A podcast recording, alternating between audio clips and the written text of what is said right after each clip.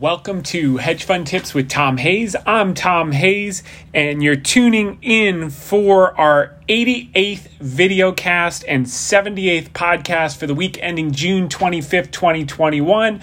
We have a lot of great stuff to cover this week, and we're coming to you live from Tampa. The girls have another swim meet down here, so we're excited for that and uh, want to first off uh, we'll start with our media spots go through some of the key uh, important information in those, and then we'll get right down to the meat and potatoes. So, first, I'd like to thank Ellie Terrett and Liz Claman for having me on the Claman Countdown on Tuesday. And the subject was the uh, Chair Powell's testimony to um, to Congress. And basically, it came down to a couple of key things. Um, despite Bullard's hawkishness on Friday that threw the markets into a tailspin, uh, Powell reiterated that he believes inflation is transitory due to base effects and short term supply bottlenecks, as well as a point he made was that the downturn disproportionately hurt low wage workers. And that specifically means out of the uh, dual pronged mandate of stable prices and full employment, he's choosing full employment. He wants anyone who wants a job to get a job across demographics and he'll run the economy hot until that happens. He has perfect cover to do that. Unemployment was 3.5% last February. Uh, in 2020 before the pandemic. It's 5.8% now with 9.3 million unemployed. And Powell's driving the bus. So it's pedal to the metal. Uh, and he said explicitly last week take the dot plot with a huge grain of salt, meaning his colleagues who are saying 2022 rate, rises uh, are uh, premature in their viewpoints. And uh, which means effectively no taper until 2022, no rate rise until 2023, and the yield sensitive groups that we've been speaking about, namely te- whatever got hit earlier in the year when uh, the 10 year went from 100 basis points to 175 basis points in six weeks, namely tech, utilities, uh, staple, and pharma. Specific pockets in those groups could now start to see some strength over the summer. We've already seen it uh, in a material way in the last three weeks since we've been pounding the table for tech, specific pockets of tech, and we'll talk more about that uh, on this call and um, and this is a period of seasonal strength. If you look past the last twenty years, these groups tend to do well uh, when the rest of the market tends to go sideways, which is from you know May through October. Um, and then finally, of course, for the market to push higher, uh, um, big tech would have to participate because they're still over, well over 20% of the weight of the S&P 500 and we've been seeing that in recent uh, days and weeks. So Splunk, we emphasize because we've been pounding the table on that for the last three or four weeks, and Splunk is now up since we uh, suggested it on Liz's show. It's now up about 30%, um, and that was catalyzed. Uh, so yeah, it was down at a 111. It's now uh, it got up to 143. It closed the week around 141, so about 30 points. That's good to see. Silver Lake put a billion dollar investment, put someone on the board. It's a convertible debt uh, instrument that converts at $160 per share. So, um, so basically, that will be the short term ceiling, except for the fact that Splunk authorized a billion dollar buyback to offset that billion dollars of what could be potential dilution at $160. So it's a net net, and they've got Silver Lake behind them, and they see what we see, which is that this is no no different than Microsoft's transition from life, licensing and software. Uh, Adobe's transition from licensing to, uh, and software to uh, cloud and subscription model, and uh, and they're just crushing it. So that's exciting to see, and we think that's just just beginning. Um, obviously, after a huge move in the last uh, hand you know week or so 30 points expect some consolidation. It doesn't you know doesn't go straight up but uh, it's it's on its way which is it's finally out of the doghouse which is really really exciting. And if for those of you who have been with us if you recall after they did earnings about three weeks ago the stock collapsed from 120 it started going up into earnings. We were you know optimistic about it. After earnings, it collapsed to 111, and we were buying, and we said that on this podcast and uh, and now it's off to the races again. So that's good to see. Uh, the other stocks that we've covered in recent weeks on the Claman Countdown are Netflix, Amazon, and Baba. They're all getting bid. We're going to spend a lot of time on those. Um, and then we also said that. Um, while we like these type of names over the summer and some defensives, we do believe that the reopening trade will, while it may take a breather over the summer, will come back in earnest uh, at the end of the year as we get closer to tapering in 2022 and uh, certainly some of this infrastructure spending and reconciliation package that has been talked about this week will start to come to pass, and the market will come to grips with the amount of spending. Rates will go up, and, and the reopening trade will benefit. Value will benefit in a rising rate environment, tech uh, tends to do better in a stable or falling rate environment. So uh, we like that over the summer and we'll adjust in the fall and probably be taking profits on, on some of these things that we've been emphasizing for the last three weeks uh, as we get closer to the fall. So uh, that was the uh, Claman Countdown. So thanks again to Ellie Terrett. Moving right along, uh, we had a, a, great Bloomberg radio interview. Um, on Wednesday with Bryan Curtis and Paul Allen on Bloomberg Daybreak Asia. It aired uh, if you were in your car at 7:08 8 p.m. in New York City. Uh, it was the whole half hour through 7:30. Uh, with all the commercials and all the announcements. Now, the original recording I put out on the site was the full, whatever it was, 23 or 25 minutes. Um, Bloomberg has put it up directly on their website without any of the commercials, without any of the interruptions, and it's only about seven and a half or eight minutes. You can click on this link here at hedgefundtips.com and play it. I think this is really a worthwhile listen because it goes into a tremendous amount of detail on Alibaba. Um, it covers obviously the Fed things that we've talked about, inflation, etc but it goes into the three reasons that Chinese stocks were down, the Archegos blow up, the Chinese crackdowns, and the inflation fears earlier in the year. Uh, and then it goes into the six reasons why we like Baba. It's trading at a 33% discount to its historic uh, PE multiple. It has traded at 28 times since going public. It's trading at 18 times next year's earnings right now, so you're getting it at a huge discount. Um, you can buy it at uh, June 2018 prices, uh, uh, despite its doubled cash flow per share, doubled revenue per share, doubled earnings per share, so double the business for the same price. The Ant Financial IPO, we're going to talk about that one today. There's been some new developments that we've been anticipating, but they're starting to show up. We now think that that IPO will probably happen, which was not a real possibility a month ago, and we'd been kind of leaning in that direction on these recent uh, podcasts. Uh, uh, obviously, the growth of AW uh, of Ali Cloud relative to AWS, it could catch AWS in a handful of years. Uh, the fact that the government, and Chinese government, needs Alibaba due to their du- dual circulation plan, they have to keep internal consumption growing as a hedge to a more difficult export environment. They're having difficulties with Australia. The U.S. is trying to get Europe to join them to put a little pressure. Uh, probably won't won't do much there because Europe needs China much more than the United States does. Um, but they do want to keep the internal consumption, and to do that, you obviously want to have the biggest platform in the country, which is Alibaba. And they need the Ant Financial platform to roll out the digital yuan. Uh, and now they're doing a joint venture with the government. Uh, Jack Ma controls Ant Financial, uh, and they've agreed to give the government their data to do a nationwide credit scoring um, service, kind of like Equifax and that type of thing in the United TransUnion in the United States.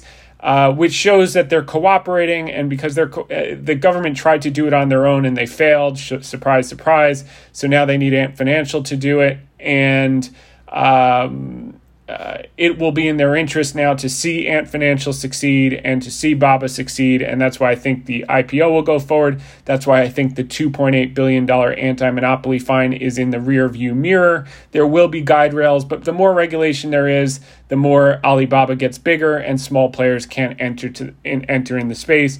And then the final reason was Charlie Munger bought it in Q1 for Daily Journal, which is his public investment vehicle, and he made it 20% of the portfolio. It's his second or third largest position behind the banks. And uh, so you can buy uh, Alibaba today not only at a discount uh, relative to three years ago, so you get double the business for the same price, but you can also buy at a discount to Charlie Munger's new position in Q1. And to me, that, that always makes sense.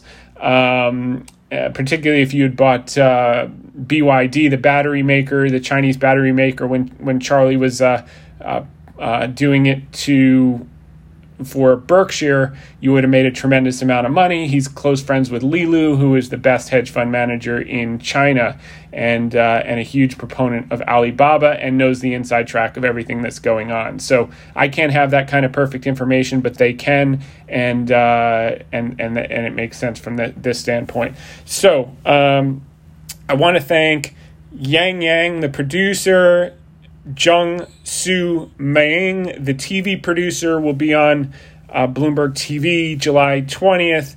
Um, and then um, also Venus Feng and Abhishek Vishnoi, because I believe they had me in their article, their Bloomberg article that led to the radio and the TV uh, appearance. So uh, the, the radio and future TV appearance. So thanks to them. Uh, also, want to thank Lydia Moynihan, who moved over to the New York Post from Fox Business. And she is just crushing it with all of her articles, and she asked me to be in one of them. This was related to um, the uh, travel, business travel there was a survey out that business travel is down and everyone is pessimistic on business travel. And when you look at the TSA numbers, I think when she called me, it was like four or five days ago. Yeah, it was Monday, and the uh, business travel was 2.1 million TSA pass throughs versus 2.7 for the same day pre pandemic in 2019. We've hovered above 2 million, so we're starting to close in. But this survey that she was quoting was saying that, you know, uh, will companies go back? They're saving so much money not traveling. And I, I think the other gentlemen who were quoted were kind of like, yeah, the world's changed forever, etc. But I, I think that sounds more like people felt after 9 11. And sure enough, it comes back sooner or later. I think in this case, it's going to come back much sooner. And the reason is while everyone says I want to spend 24 hours a day with my family every day, after a year of doing so, many people just wouldn't mind doing a two day road trip uh, to go get some business. And what I said is, sure, these these companies will save money on travel until they start losing business. Uh, Tom Hayes, founder and uh, managing member of Great Hill Capital, tells the Post, "No one in their right mind wants to get on a Zoom call anymore. They want to get a steak dinner." So that was my quote. Thanks to Lydia for having me on, uh, or uh, quoting me in her article. And then this is the Bloomberg article that led to the radio and the TV. Uh, I was talking about Chinese stocks, and this article was by Ishika Mookerjee and Moxy Ying. Thanks to Ishika and Moxy for having me in the article. And I said yield sensitive groups which fell on inflation and tightening fears earlier this year, tech, utility, staples, healthcare, could begin to outperform the groups that led in the beginning, i.e., banks and energy. Uh, and um, and uh, raised their allocation to Chinese tech stocks after the Fed's move, particularly Alibaba Group. He said, citing cheaper prices after the recent sell off. Uh, no question, Alibaba is our number one position. So, um, uh, yeah, that's a good thing. All right. Uh, and then finally, I want to thank. Um, I want to thank Devik Jain and Medha Singh for quoting me today in Reuters. Uh, we were quoting some of the uh, inflation data earlier. I said the data is giving people a breath of fresh air and that the inflation fears may be a little overblown, says Thomas Hayes. You had this divergence of opinion among Fed members, and what everyone seems to forget is that Chairman Powell is driving the bus and he has the pedal to the metal.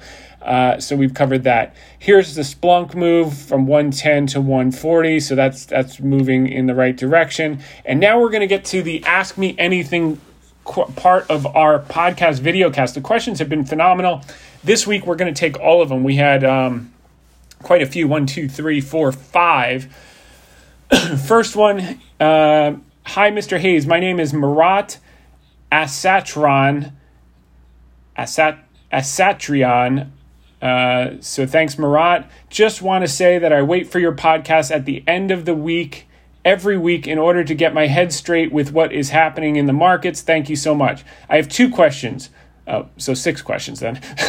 One is that with the possibility of the Fed lowering the bond purchases, that's tapering, reducing their bond purchases from 120 billion a month to less, would it be all right to buy companies such as BXMT, which is the uh, BlackRock Mortgage Trust, which hold large mortgage portfolios as the spread would most probably get larger. And so they would be able to make more money. And also, where can a future hedge fund manager be able to find investors other than friends or family? Um, okay, so two questions, uh, good questions. Um, BXMT. Okay, so this has had a huge run. Um, Pre pandemic highs was 35, it's back up there. These, ironically, I, I understand your point about the spread. Uh, these will largely trade um, on the basis of their yield. So, so let me just take a look at what the yield is here. Um, so as rates go up, which is your your point is that rates will go up sooner or later, even in the short term if they go in the opposite direction. Um, the trend is probably up. So okay, so this instrument yields 7.51%. Right now that's extremely valuable with a 10-year yield around 153 or 154 basis points. I don't know where we closed today, so, somewhere in there. Um, as tapering happens and the long end blows out a little bit further, the value of that 7.5% yield is going to go down, irrespective of the internal spread that he's referencing between what they pay for capital and what they get from their investments uh, in mortgage bonds. So, um, so yes, could this push a little higher? You bet. Um, could could it persist higher? Yes. Is this something that I'd really want to get a lot of exposure to here? Probably probably not. There are better things that are just getting started that we've been emphasizing that that uh, I'd be more focused on at this stage. Uh, will it work? I mean, could it push to 36 or 38 over the next, you know, 5 or 6 months perhaps, but I don't think it's the best use of capital. Um, uh, and where can a future hedge fund manager be able to find investors other than friends and family? Well, a lot of us start with friends or family. I, you know, um, I started with my own capital, so what I what I've found, you know, well, this is going to be funny. Uh, one of my favorite movies when I was growing up was a movie called Swingers with um, it's the clean version with Vince Vaughn and Jon Favreau, and they're best buddies, and uh, you know they're going through you know dating ups and downs and making their way. They move out from uh, New York to California to become actors, and you go through the whole scene of an up and coming actor. Long and the short of it is, Mikey is the name of Jon Favreau. Trent is Vince Vaughn. They get in Vince Vaughn's convertible Fairlane to go from California to Vegas uh, overnight, as so many uh, young Californians do. They make the the trek and uh, as they're getting close, and you can see the lights of the strip come up, and they're in their beautiful convertible. They've just driven for you know they they start the the journey. They're so excited. By the end of you know as they're getting close, they're like falling asleep. It's probably two in the morning, and um, Mikey starts to see Trent's driving. Mikey starts to see the the lights, and um, and Mikey's like Trent, Trent, pull over. You got to put your suit on. You got to put your suit on. And Vince Vaughn is like, What do you mean? Why do I need a suit? You know, this is this. And sure enough, he goes, Listen, Trent, the reason you have to wear a suit is you got to walk in there like you own the place because the way it works is when you don't need the SHIT, they give you the SHIT, i.e., the comps. And it sounds like such a simple line, but it is the most profound metaphor for life when you don't need the capital and when you don't need uh, the additional clients, that's when it just starts to flow in from left and right. So, and why wouldn't you need the clients? Because you're so good at what you do that you don't need outside capital.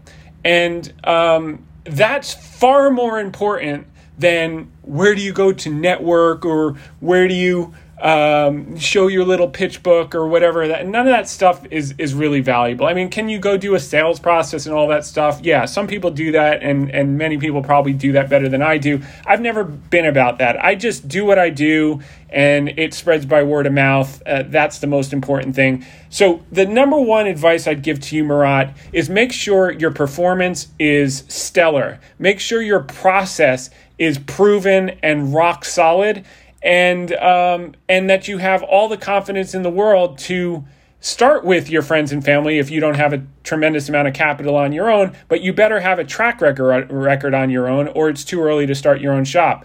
Go work somewhere else. Go learn your process. Go go study and experience more. If you do have a track record then just keep growing your own capital grow the few people you who have started with you if they're friends and family. And if you do a good job for people they will recommend you. It's just inevitable. It's the law of reciprocation. If you do a great job and add more value than they could ever imagine then they will not only add capital to you they will suggest you to the to your friends and it will grow by word of mouth. So um, you know, and, and, this is also in line with a mentor I had in my early 20s, a guy named Jim Rohn, who was also a mentor to uh, Tony Robbins, and he has a famous quote. He said, "Success is not to, not to be pursued; it's to be attracted by the person you become."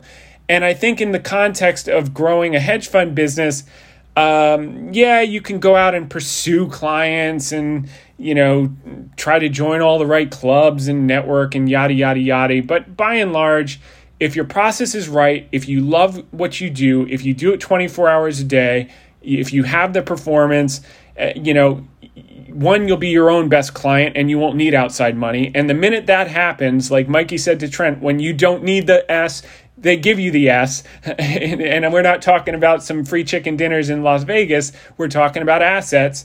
Um, that's when it just starts to flow. And that's just a function of how well have you developed your process? How, long, how well have you developed your skills? How is your performance? And if you have the performance, you'll never have to worry about capital. It will come by word of mouth over and over. And if you want to, you know, do a whole sales process and pursue people, you can do that too. But um, it's it's really not needed if if the if the product's good. Basically, you want to get so good uh, in your abilities over time that it would cost someone too much money not to put money with you. Even if they hated you, they would have to put money with you because it would be far too costly to consider the other alternatives. And then that question will, won't become a factor moving forward. So if you're there in your process, then uh, you you you won't have any problems. If you're not there, then you just need to keep learning, developing, experiencing, and growing, and that's time. Don't be in a rush you know, um, there's plenty of time, and um, and and keep getting better, and, and you'll get you'll get exactly where you want to go. So, great question from Marat. Now we're going to move to question number two, or questioner number two. Uh, ben, first name only, please. Hey Tom. Podcast question, please. What's your latest thoughts on when an agreement with Iran will be reached, causing oil to drop? And what's your best guess on the range of the oil drop? Thank you, Ben. Well, it's funny you bring that up because in that Bloomberg radio interview, I actually covered the black swan because they were all excited on uh, energy. And I said, uh, basically, with everyone excited at 73, no one wanted it at 30 and 20 and 10. When we were talking about Exxon, everyone wants it at 60, 70, and 80. And uh, with 73, there's all the articles coming out, oil going to 100. And usually, when you have that much late money reluctantly forced into a group that they didn't want to be in, they get shaken out. And I think what no one's paying much attention to is the fact that this new administration is Iran friendly. They're going to wind up doing a deal. And when they do, in the short term, the three to five year trend is up. There's no question supply demand dynamics, restrictions on drilling, uh, etc. But in the short term, I think they're going to take the stuffing out of all this late money that's come in in the last four to six weeks after many of these names are up 75, 100, 150, in some cases 200% off of the pre-election lows when we were talking energy and oil like crazy and everyone was saying that it's all it's all over just like they were saying about banks. So i would strongly urge you to listen to this uh, the seven minute version. Don't listen to the commercial version. It'll drive you crazy. Uh, i can't even listen to that. But um, but but the seven minute version for sure now, the Iran deal. There was a, note out today on Bloomberg Iran misses deadline to renew nuclear monitoring pact. So there's been some back and forth about this. It's been delayed. Um, and uh, they're saying, well, you can inspect certain things. And this is just a posturing that they did before the, la- the pre Trump administration dumped uh, a bunch of uh, platforms of uh, what do they call those pallets of cash they dumped out of the back of an airplane on a tarmac uh, to basically pay them off to allow access and, and do that deal.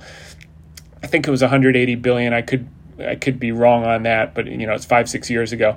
So expect something along those veins, and uh, this is how they posture. And this type this particular administration is going to be amenable to that. They've wanted to do a a deal so Iran will just say, I'm closing you out until you give me money and you release the sanctions. The minute they remove the sanctions, Iran's going to dump a ton of oil on the market. What do I think it, it does to the price of oil?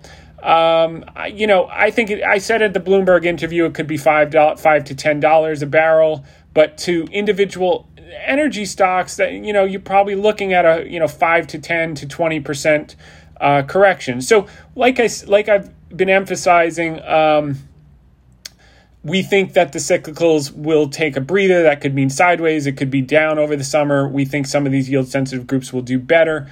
I also wanted to just show you one of the things we look at when it comes to commodities, certain commodities, is what are the commercial hedgers doing, and um, they're they're selling, and they tend to sell ahead of, you know, short term tops. Uh, when you get a weakness, you know, again, see here they're they're selling ahead and then it rolls over, selling ahead and it rolls over. Uh, and they're they're kind of doing that here, selling ahead and rolls over. I, I think that's inevitable, and I think the Iran deal is going to be the catalyst. Now, do I see eighty to hundred dollars, hundred dollars plus three to five years out, and some of these oil stocks up another fifty or hundred percent? You bet. And we'll probably use the shakeout to add back a lot of these. We've trimmed a number of cyclicals, not meaningfully but modestly, uh, over the last uh, month or so in anticipation since we've been talking on this, this uh, podcast video cast, and we look to add back because we like them long term. Uh, moving on to the next question. Um, let's see. Uh, he didn't specify if he wants his full name said, so I'm going to just say Macau. Hi, Tom. I'm a big fan of your podcast. I'm very grateful for all it's taught me. I was wondering, how do you go about identifying opportunities for investing? I understand your thesis for investment in particular stocks such as Splunk, Alibaba, or Novartis, but what brings your attention to them and at the right time? Do you have a screener of, say, X amount of stocks that you know well and look at weekly? Thanks for sharing your wisdom. Uh, yeah, I have this very, very fancy screener. Here it is. You go to finviz.com and I just sort by large cap, and I start uh, uh, sort with stocks over two dollars. Why do why do I do large cap and why do I do over two dollars? Uh, two reasons. Number one, liquidity, so I can put on size. Number two, um, if I want to express the position through options, uh, there will be a deeper market and better pricing for the options. So, um, so I can do that better through large cap. Number three, better information is available to me. Um, it's more efficient, and um, and so that's how I do it. Now, what do I look at on a weekly basis? Nothing. What do I look at on a, on a daily basis? A thousand stocks every single day. So when you pull up large cap, you'll see 39 pages of 25 stocks and I just go through them and I do it in ascending. I think it's ascending. I don't know what it is. The ones that have gone up the most for the day are on the first page, whatever they call that. Um, descending doesn't matter. Uh, but I like to start at the back. I like to look at everything that's gotten beaten up, and then you know I'll look at it. This is a daily. You can also switch to weekly and I just look at what's down and and it doesn't matter I don't buy something because it's down that's where I start the process. Why is it on sale? Does it deserve to be on sale? Is it persistent? Uh, and you know I'll just write down whatever 20 or 30 tickers out of you know a thousand and um, and then I start to that's when the research starts. There's no you know magic oscillator or anything like that I do have a good feel for sector rotation that's my knitting I think I do that as well as anyone uh, in the business and and and very well. It's just a kind of just developed over the years, and I know that that's my huge competitive advantage. Um, uh, and uh, but you know, I, I basically am a top down, bottoms up and then I'll just start start my research process on you know ten stocks, and you know it's like Buffett. He did a five billion dollar deal during the Great Financial Crisis while he was in his bathtub. Uh, over the phone without looking at any financials, without doing this. And and they're like, well, how could you put five billion dollars to work in five minutes? He goes, because I've been following the same companies for 40 years. I know them like the back of my hand. And it's the same thing. You've seen enough cycles you, you, obviously you confirm it with research and you do the background, but you just need to observe. Uh, you know, observation is the is the abs, absolute critical key to, to mastery over time. You just observe cycles. You what works when, and then you drill down and you start your basic fundamental research. Read the annual report. Start to read all of the earnings call transcripts. Uh, start to look at the earnings and cash flow per share over the last 10 years. Look at the range of multiples it's traded in uh, on, on average over the last 10 or 20 years. Is it towards the top end or the bottom end? Why is that? What, what is the discount rate? How's the sector doing? Is it cheap for a reason? Is it going to stay cheap? Is it going out of business? Is it a sector that's done for good?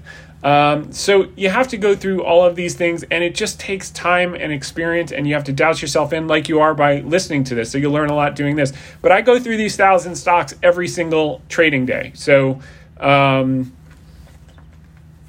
and I just see these, and I've been doing it for years and years and years. So I just see things that happen over and over. You know, history doesn't repeat, but it definitely rhymes. And um, another thing you can do, you know, I, I tell every new person, you know, uh, read The Institutional Investor by Benjamin Graham. Um, securities analysis, if you want to, on top of that, that'll give you a deeper understanding. Read every annual report, uh, every annual letter that Warren Buffett's ever written. You can find them at berkshirehathaway.com.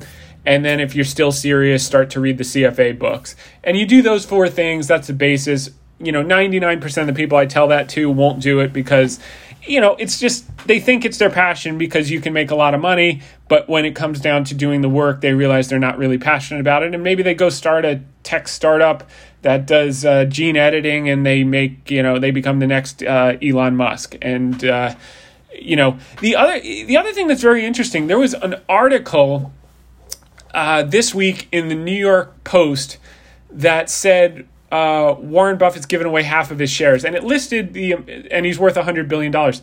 So you know, a lot of people are so excited about Jeff Bezos and so excited about Elon Musk, and I'm a huge Elon Musk fan and, and the whole thing. But um, after reading his book, I was like mixed mixed bag beforehand, like not mixed bag, agnostic. Like didn't love him, didn't not love him. Uh, but after reading the book, I really have a tremendous amount of respect for him. I totally recommend that book to everyone. I think it was written three years ago. It's the only one about him. Uh, and it covers a, a lot on SpaceX. But what people realize, and people give Buffett a lot of slack, like, well, he's underperformed the S and P for the last twenty years. Well, it's the law of large numbers. You know, it's very, it's it's easier to outperform when you're managing $100 million than it is when you're managing $10 billion. And it's much harder to outperform when you got, you know, uh, uh, you know, a 250 billion or 500 billion dollar company and all those assets to put to work. However, if you add back the stock that he's given away, he's still the richest man in the world. He he gave away half of his shares over the last 15 years. Uh, otherwise, he'd be worth over 200 billion, and he'd probably be number one on the Forbes 400 because uh, neither Tes- neither Musk nor Bezos has given a, a, a material amount of their wealth to charity. Although Bezos had to give a decent chunk to divorce, uh, which is winding up going to charity.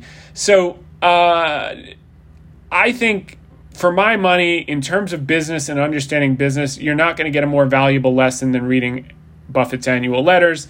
And he's still, in my book, you know, the richest man in the world. So uh, uh, I, I would, I would think about it that way. But you, you, you have to go through the process. You have to do the fundamental analysis. You have to listen to the conference calls.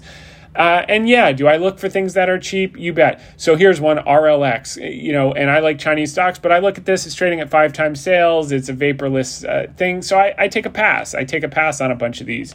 Uh, some of these education stocks are getting kind of interesting because I think they're pricing in um, worse than the worst case scenario, which likely won't come to pass in terms of uh, Chinese regulation. But that's a whole another hour call, which we're not going to do right now. But I think that's a great question, and uh, and I appreciate you asking. I wish I could give you a quick, easy answer, but it's not the way it works. Otherwise, everyone would be having the same level of success. Um, okay, Shannon. Uh, let's see. He didn't specify first or last name, so Shannon. I. Uh, Tom, understanding we think the Fed does not make any moves until early next year. Curious your thoughts on positioning for higher rates versus a steeper yield curve. Okay, this is a good question. Number one, would have thought the Fed announcement last week would have at least kept rates flat. And yes, we have made back much of Friday's drop. So, do we think the big drop at the end of last week was merely the poison apple delivered by the three wicked witches? I guess he's, he's referring to Bullard and uh, a couple of the uh, and uh, a couple of the other hawks. And two, as we look out towards next year when the Fed does begin tapering, how are you thinking about positioning for higher rates versus a steeper yield curve? As a simple example, and of course, there are so many more variables and differences in potential returns, but keeping all else equal, we can sell bonds regardless of duration, and if rates go up, we win. Uh, or we can buy banks, rates go up, but curve flattens and we lose. Curious how you're thinking about positioning for this dynamic. Okay, so I'll give you the simple answer, Shannon. Uh, I think short term rates are going to be stable in the summer, if not go potentially lower in the short term. So I think uh, I think you can see as low as 135 bips on the 10 year, and then and that's why I like these. You know, tech, which has now moved up a bit in the last few weeks. We've been talking about for the last few weeks. I also think we're going to get a secondary. Remember, we got the big move off the lows in late February uh, for like six, eight weeks, and they've been consolidating sideways and been soft the last few weeks. Utilities, uh, some staples, and some big pharma. I think they're all going to take another leg higher between now and the fall. and uh, an environment that would prompt that would be this kind of, you know, 130 to 150 or 160 range, but not much higher. I think as we move to the end of the year, as tapering becomes more imminent, and by the way, I think I, don't think we get a real tapering plan in um, Jackson Hole at the end of August, which most people are looking for. I think that's pushed a little further out, which would create the environment for what I'm talking about. And towards the end of the year, as we get closer to reconciliation, and the Republicans realized they just got fleeced, and uh, they're you know four trillion of spending is coming with or without them. Uh, then the market's going to come to terms with the amount of spending. Number one, and uh, the potentiality of tapering in Q1 of 2022 and that's when the uh, rates are going up. And that's when the cyclical reopening trade is going to go from rest mode over the summer, if not, you know, slight weakness mode over the summer, to roaring back strength, which I think persists for another few years as we're still only a year into the business cycle. So that's how I'm thinking about it. As far as um, bonds go, um, you know, I, I well, I think you know this this short you know we have this short term strength here. I, I wouldn't be buying a ton of bonds uh, really at all um, anyway. Uh, and i think that any nice weakness in banks is to be bought. Now that said um, we've been looking for this correction in banks. Let's see. Let me pull this up. And we may it's it's unclear whether we, we may have gotten it all in a few days because the, the whole group corrected let me just pull this up so this is the xlf you know this this whole group corrected like 10% in the month of june you know from you know in three weeks so we did get that pullback um you know obviously the stress test re- results were positive. They all passed with flying colors, so they're going to be able to buy back stock and issue dividends. That was kind of known, so it was you know more or less. Uh, yeah, they were up a percent or something after hours, but it was kind of buy the rumor, sell the news. Now, in the case of Wells Fargo, they still have that asset cap removal catalyst. So. You know, if you get any real weakness in Wells Fargo, low 40s, high 30s over the next few months, I don't know if you will or you won't, um, which is why we only trimmed modestly. Um, and you you already got this 15 20% move eh, which is already retraced. So we, we may have got exactly what I was looking for. I, I don't think you're going to shoot up to the moon here. I, I think even if you're if it's a, if it's an uptrend here, it's going to consolidate sideways. I think there are other things that will perform better in the next few months than than banks and and the uh, and the cyclical trade. So we may have gotten 100% of what we were looking for, uh, but I I, I just think there's there's a period of resting and regrouping and cre- uh, uh, consolidation before we get uh, rates going up again in the back half of the year and the reopening trade picking back up for another couple of years. So it's just better uses of capital uh, for some of it and other areas to take advantage of. Um, okay, so here's a note about. Okay, uh, let's see. So uh, that answers Shannon's question. And then finally, Ben had a second question. What do you see for XLF financials in the coming days, weeks, or over the summer in light of this late afternoon stress test results? So that's not the late afternoon stress test results was not news. Um, uh, you know, it, obviously it's better that they all passed with flying colors than they didn't, but I think the market kind of expected that. It's hard to say because I'm looking at, you know, what we we, you know, it happened very, very fast. Is is really, I guess, the point. So you had a ten percent correction in the sector. I think you could still see, you know, weakness could be lower prices, or it could just be, it could correct in time or in price. You could get further weakness through August, September, October area, and then a, a year-end rally. Um, you could just grind sideways and correct in time, like big tech has for the last 12 months, and now it's breaking out. Um, but I, I, just don't see an enormous amount of upside over the next three months. Uh, but you know, we still hold the bulk of our core position. We we've trimmed, but you know, we still have the core because we we see over the next two three years. Uh, would I be buying a ton here? No. Maybe I'd buy Citi here if I had no financials exposure, but um, uh, better things to do with the money. I mean, better things to do with the money, and that's why we've been emphasizing Splunk and Baba and uh, some of these utilities that have really uh, come in a little bit, and some staples and some uh, pharma. We still like uh, Pfizer and uh, Novartis. We think has some more juice, and and the reason being that all of the in-person doctor visits are now you know just flying. They both got huge oncology portfolios. Many of those drugs need to be delivered uh, in person. And more doctors visits will yield more tests which will yield more demand for the product.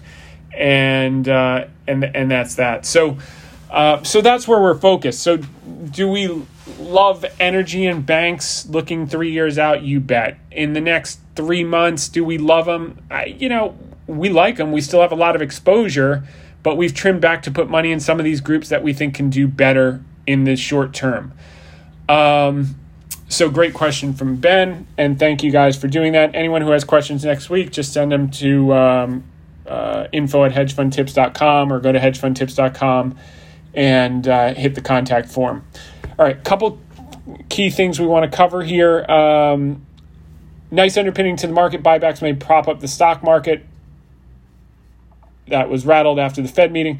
So this chart from uh, I think this is the guy over at S and P.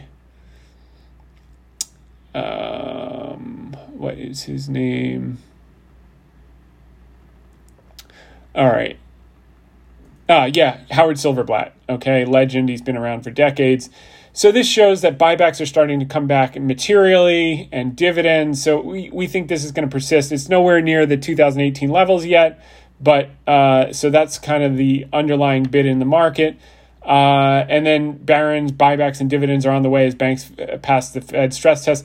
Uh, Silverblatt emphasizes that big tech is going to be doing a lot of buybacks, and then you also obviously add the banks. Here's one uh, Vertex approved a $1.5 billion buyback. They sold off on some drug news. Um, there are a lot of those type of, you know, like the BioMarins, et cetera, the Gileads that have just been in the penalty box for a year. They could start to move now in this environment. And then you've got, you know, the mixed messages from the Fed you know, Kashkari opposed to rate hikes through at least 2023 versus Bullard saying 2022. Bostic Fed should avoid prematurely declaring a win in the jobs battle, so he's on the uh, the the uh, Powell train. Williams says more progress needed before rate hike shift. So you know it's basically evenly split, but Powell is is the decider, and and that's where it is. And my guess is if he keeps the pedal on the metal, he's got a better than coin flip odds of being reappointed in February if he wants the job. Uh, he also has cover to do so because commodities have rolled over X energy. Lumber continues to skid below $900 with the commodity in free fall from May highs. And this is the Splunk news on Silver Lake. Um, uh, you know, putting a billion in into the convert that converts at $160 per share. So there's a lot of upside and they'll be buying back stock to offset the dilution. So that was a nice catalyst. Um, Netflix, we talked about on the Claman Countdown two weeks ago, they just got upgraded and they're flying uh, slate of content, the um, the uh, international growth, etc. So they took the price target up to uh, 586. Uh, Amazon, we talked about, I think, two or three weeks ago on the Claman Countdown, and they just got upgraded after a 7% increase in Prime Day sales, having a new record and a $4,500 price target. So, all of those things that we started talking about three to four weeks ago are now starting to come to pass in those groups. And, um, and that's that. Uh, and just going back to Macau, uh, sure, you have the screeners, but uh, Peter Lynch has this great quote investing without research is like playing stud poker and never looking at the cards. You have to do the work. And the only way, you know, the only way you can have conviction, you know, why would you, you know, you buy Splunk at whatever, 112, it goes to 120. They, um, the guidance is slightly lighter than expected, but everything else looks good. The thing pukes down to 111. Everyone else is dumping and you're buying. Why why can you do that? When you know what you own, you can do that and you can take advantage of others' emotional decisions when you understand the underlying business and you can step in. And and that only comes from research and experience and you just have to go through the process. And that's why it's so important to love the game because it's a ton of work. And uh, but it, it doesn't feel like it when it when it feels like a treasure hunt every single day. Um, okay now moving on to some chinese development uh, news. Uh, XPeng, XPEV was one of the names we've been talking about for a number of weeks. It leaps after receiving green light from regulators to raise up to $2.2 billion. Uh, Jack Ma's Ant in talks to share data trove with state firms. This shows further cooperation, which I covered on the Bloomberg radio segment. And uh, what this also means, as covered in Bloomberg, the changes at Ant, which included turning the company info into a financial holding company overseen by China's central bank, could also bring it a step closer to an initial public offering. That's the name of the game. And what we're seeing here, here are the Chinese stocks this week. It was a great week. Look what's happening with Baba. We've been pounding the table on this, and sure enough, it's finally going here uh, from 210 to 228.50 this week, which is nice move. Uh, Baidu's moving. They're all starting to move. And some, like Li, which we talked about, and XPEV, they've already had huge moves.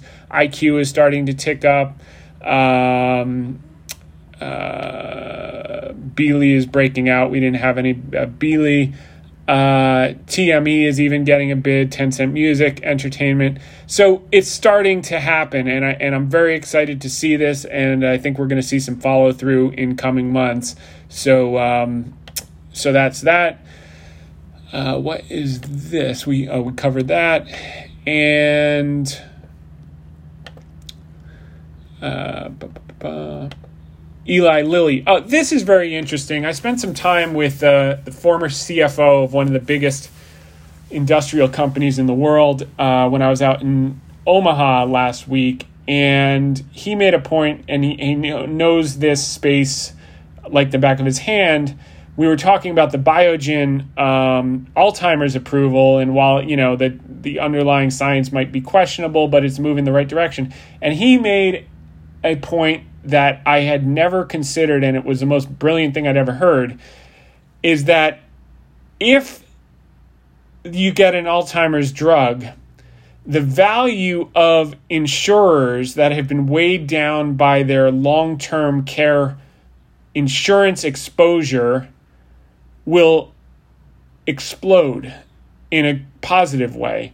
So I thought about that, and then sure enough, this week Eli Lilly surges after getting breakthrough therapy designation from F- FDA. Analyst raises price target and sees approval chance at 90%. Biogen plunges.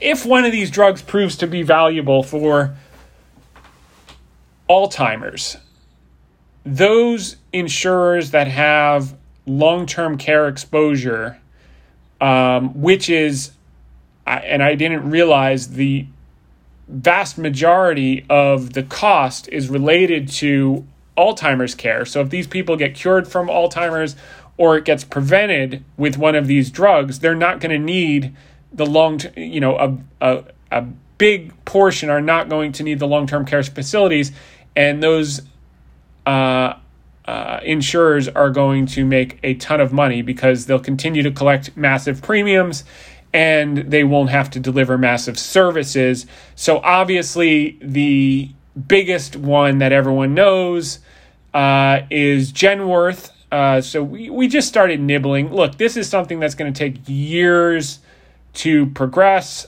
Uh, this is not a trade. This is a long term investment. But if you believe in the Lilly or the Biogen or future ones coming, uh, I didn't understand the implication on the long term care books because so many of those companies went out of business, uh, particularly in the great financial crisis. There are a number of publicly traded long term care insurers that uh, just went belly up and the states had to take over the book. Um, there may be a huge opportunity for you know even astute private investors or um, uh, companies to start to buy these books because if this catalyst comes to bear, uh, that is is just going to be tremendous for the long term care. So you just never know. Uh, you, you talk with smart people and you, you, you hear ideas like this and it, it made a lot of sense. So don't have a you know crystal clear actionable plan, but it's something to keep an eye on as more of these Alzheimer's drugs get approved and start to make a difference, and that's very positive for a lot of families. Um, okay, so this is just an indicator we put out today by happenstance, and it just kind of shows that while the Nasdaq's had a huge move in the last three weeks, uh, here's one indicator that says odds favor. Uh, there's there's probably more gas in the tank in coming weeks. And this was the article of the week. Uh, the Sam Hunt breaking up was easy in the 90s stock market and sentiment results.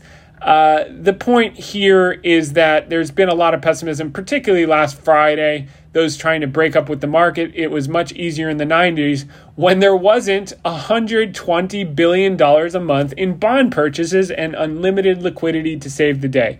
The market continues to climb the wall of worry. We saw fear and greed gauges. You know, NASDAQ breaking out to new highs, and the fear and greed is at fear level 35. It's on a scale of zero is max fear to 100 is max euphoria. Uh, 35 is fear, and that was on the day that the NASDAQ was breaking out to new highs. So uh, the market continues to climb the wall of worry, suppo- supported by ample and unprecedented liquidity. And uh, we covered some of the, the key points of Powell's testimony and the implications. This um, this is interesting. On Friday, I was on standby to join the Claman countdown if the market continued tanking at the end of the day. It kind of held up at, at, the last hour, so I didn't go on. But one of the things I was going to cover was that obviously you had the Bullard comments and you had quadruple witching Friday, but the Nasdaq advancing, uh, I'm sorry, the NYSE NYSE advancing volume minus declining volume was at a low only seen several other times in the past two years, and you can see they were coincident with short-term lows, pretty much coincident with short-term lows coincident with short term lows. So that was the point I was going to make on Friday afternoon. This level really got accelerated, and and sure enough, we we saw the bounce this week, and um, and that was that. So we've covered a lot about Powell. This was the chart that w- that um, uh, Ishika covered and Moxy covered in the Bloomberg article they included me in. I thought this was really valuable. It shows the relative undervaluation of Chinese stocks to U.S Asia stocks valuation gap to US peers remains below historic average. So there's usually a negative three turns, three multiple spread. US trades at a premium to Chinese and Asia stocks. It's now gotten down to negative six. And this is what I like to do. I'm a mean reversion guy, I'm a sector rotation guy. When these things get out of whack, I look at the fundamentals. I say, are they going to stay out of whack forever? Or is this just a, an emotional short term extreme? Short term market's a voting machine based on emotions. Long term, it's a weighing machine based on fundamentals. And I look at Alibaba's fundamentals and I look at some of the other holdings that we have and I say, I want exposure. And that's what we've been doing for the last month and uh, and and forget overshooting to the upside like you did in 2011 after the great financial crisis. If you just reverted to the mean, you know, two, three multiple turns to the upside, it has enormous implications for the leaders in the group, and that's what we're counting on. Um, so retail is still a little bit exuberant, 40% bullish. Fear and greed, this is what I was showing new highs on the NASDAQ. People are still scared, climbing the wall of worry and the National Association of Active Investment Managers. This was interesting because um, they. Let me just get the updated because that prints on Thursday and the article I write on Wednesday nights. But let's just see what it got to.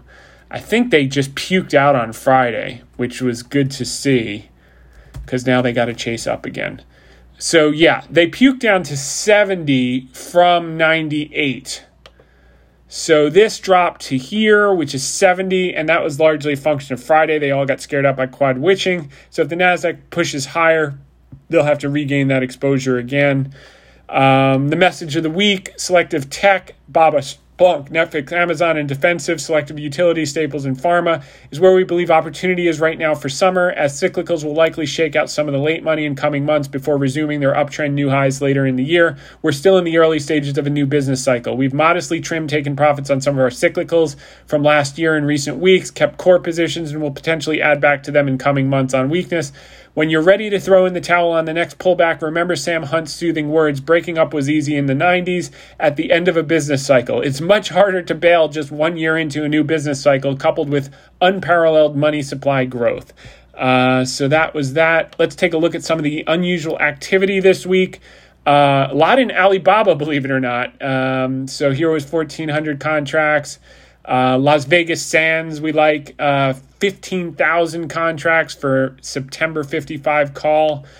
Another BABA today. This is nuts. It's June 2022, 1,700 contacts at a $410 strike, which means a basically a double from its recent low uh, inside of a year. Uh, from their lips to God's ears, man. I'll I'll have a, a party at our uh, place in Connecticut for uh, all these. Po- well, let me not make it. Anyway, that would be amazing. Let's just put it that way. Uh, all right. So, uh, consumer staples earnings I covered. Um, the 2021 earnings powers went up uh, 1% for this group in the last 60 days. For 2022, went up 1%. But as we know, uh, while earnings are up, in this group in the last 60 days, the prices have been moderating to down, and that we see as an opportunity, and we've covered those in recent weeks. As for the economic data for the week, and by the way, if you're on the podcast, you're going to get cut off in a couple minutes. Just go to hedgefundtips.com, click on the video cast, fast forward to minute 60, and you'll be able to get the last few minutes. Um, let's just cover some of the highlights. Existing home sales were good, beat expectations 5.8 versus 5.7. Huge draw on oil. Obviously, demand's coming back. You see the traffic on the roads everywhere. Air travel's coming back. That's only going to get bigger as people want to, people people love saving money and going on Zoom, and businesses love that until they lose business to competitors who took their prospective clients out to a steak dinner. I can assure you that they'll all be back on planes buying steak dinners before you know it. And uh, what else? Continuing claims again. Uh, actually, continuing claims was positive. That came down better than expectations. Uh, initial jobless claims missed expectations, so we'll keep an eye on that. Um, and then uh, durable goods orders were a little light, and uh, core CPI price index came down a little bit, so that was good from an inflation standpoint today. Personal income uh, two